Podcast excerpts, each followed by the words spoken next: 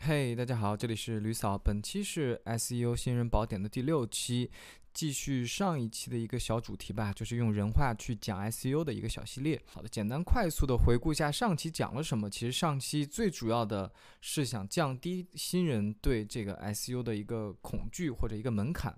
就是我希望能通过一些咱们国内的用户熟悉的一些语境和场景，来告诉大家到底什么是 SEO，不要被这三个英文字母所直接劝退。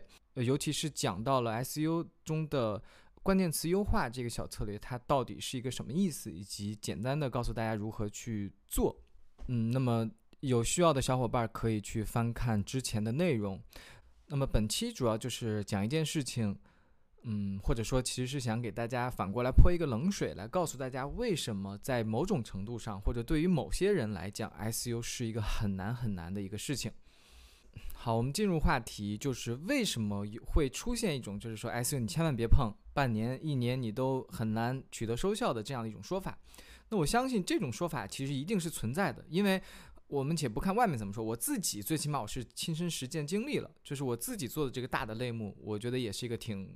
卷那个类目，而且也发现了，嗯，在我的这个类目里面的某些词，我都已经半年多了，甚至它都没有被索引到，对我就知道哦，原来这个东西它的确是很难，对，所以我我希望就是用我自己的实践经验以及我自己去学习了解到的各方的这个认知分享，来去回过头来跟大家总结一下，为什么 SU 对于某些人来说它就是会很难。首先我先回过来。嗯，首先我先说一些本质上的东西啊。我觉得整体跨境电商它很大的一个问题，或者很大对于新手来讲的一个坑，就是一个认知上的一个坑，就是大家太容易小马过河了。就是不管是分享的那个人，就是说者还是听者，大家都会有这样的问题。比如说我是做一个这样的类目的人，我就告诉你 SEO 特别难。然后你这个听者吧，其实你有可能做的不是这个类目，你的类目其实 SEO 可能它没有那么难，结果你听到了以后你就直接放弃掉了。而我今天就是把它拆开去讲清楚，来告诉你们 SEO 到底它难是难在什么地方。如果是简单或者它容易出效果，它就又可能是在某些情况下，在哪些情况下容易出效果，对吧？所以我们也能看到一些实际的例子，比如说有的人。他就是他做那个东西，他半年一年，他那个词连被索引到，你别说出首页了，就排二三十名的可能都没有。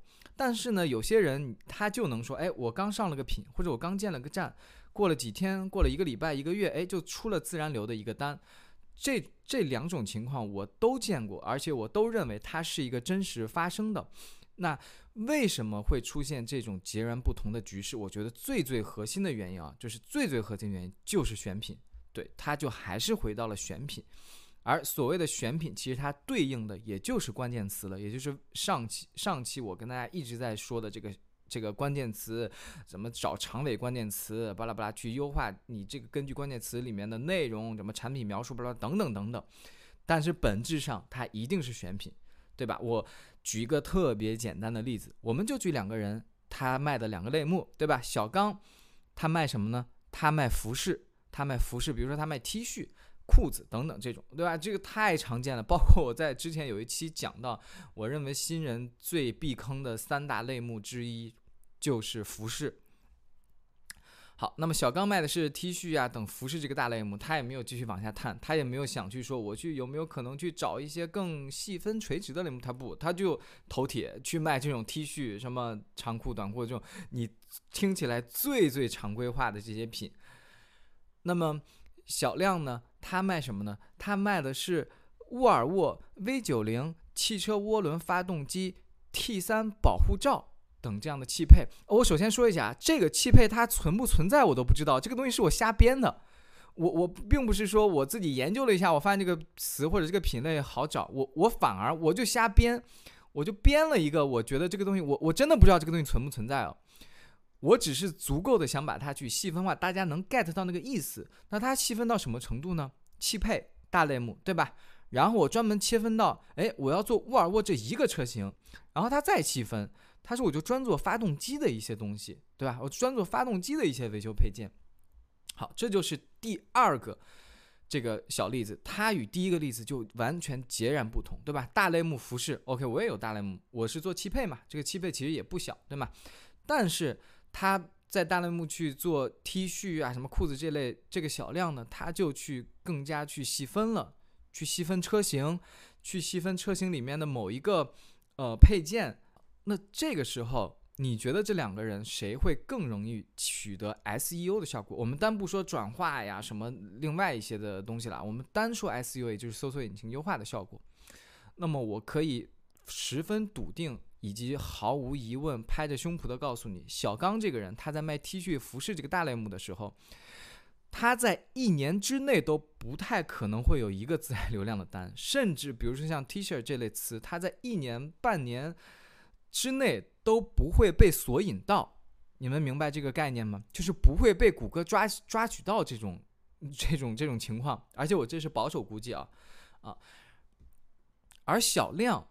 就如果他的个站没有太大问题，比如说他这个站建的巨丑啊，什么这种，或者它的这个支付通道各种差，然后它的这个文案什么也很差，我们排除这种啊，他就是个正常的一个选手，他的这个品类三个月之内必然会有成效。这个成效它就是可能是关键词排名上，它首先它可能很快一个周两周以内，它的某些词就会被抓取到，并且会被上到蛮靠前的排名。我们都不说首页吧。二十多名、三十多名是肯定可以的，这个我敢拍着胸脯去保证的。就你这个词这么长的这个程度，我就敢去保证，好吧？那我们下面去细拆一下，可能大家就会有更多的认知。我会从上至下的拆三个层级去来告诉大家，为什么有些品、有些关键词它就不可能去做 SEO。你都别说它难了，它就是不可能。对于个卖来讲，因为我的听众是个卖，就个卖来讲，你就你就不要去想做这个品类的 SEO 了，对吧？那么横向看，就是这个品类这个关键词它的流量盘子太大了，它的市场太大了，它的竞争也太大了，对吧？你像 T 恤，全球 all location all language 里面，Google 它一个月个十百千万万，一个月有两百多万的搜索这个词的出现，也就是说有两百多万个。呃，搜索意向发生，你知道这是一个什么概念？这是一个很大很大的一个盘子的概念，对吧？就是你在如此大的一个盘子里面，你想去瓜分里面百分之百分两百多万百分之一都多少了？都要两万？哎，我这个数学不太好。对，我的意思就是这个已经很大很大了，这个盘子，就是你凭什么你一个小个卖，你一个建站不到一个月的一个一个一个这样的小玩家？来去到这个两百多万体量的市场里去瓜分到一个所谓的免费流量去，对吗？你如果这么简单这么轻松，那人人都来做了，是不是？人人都来说我也买 T 恤吧，因为你反正两百多万市场大，然后结果谷歌自然流量还有，免费流量也有，那我也做好。那么的确也会有那种愣头青啊，头铁就卖这种 T 恤，卖这种 sweater 什么这种服饰啊，然后自己觉得还可潮可好看了，觉得肯定能卖出去。然后还就开始研究 SU，对吧？你你但凡 OK，你可能你的这个款挺爆的，它的确符合当下流行趋势，你去投社美，那我们都不在我们的讨论范围。我们单说的就是 SU，对吧？那这一类人，你说你卖 T 恤，你就想去瓜分谷歌免费流量，你真的就是一个做梦，好吧？它就是市场越大，竞争越大，然后这个竞争大到你根本就没有可能通过你的投入和努力去换取这个成果的。好吧，那为什么无法通过努力和你的这个付出来换取成果呢？我们就要回到自身了，回回到这个站，回到这个品牌，回到这个服务去看。我们纵向去看，你的这个用户体验就真的有资格去被它被谷歌索引到，被谷歌拿到好的排名，被谷歌上到首页吗？对不对？绝对不可能。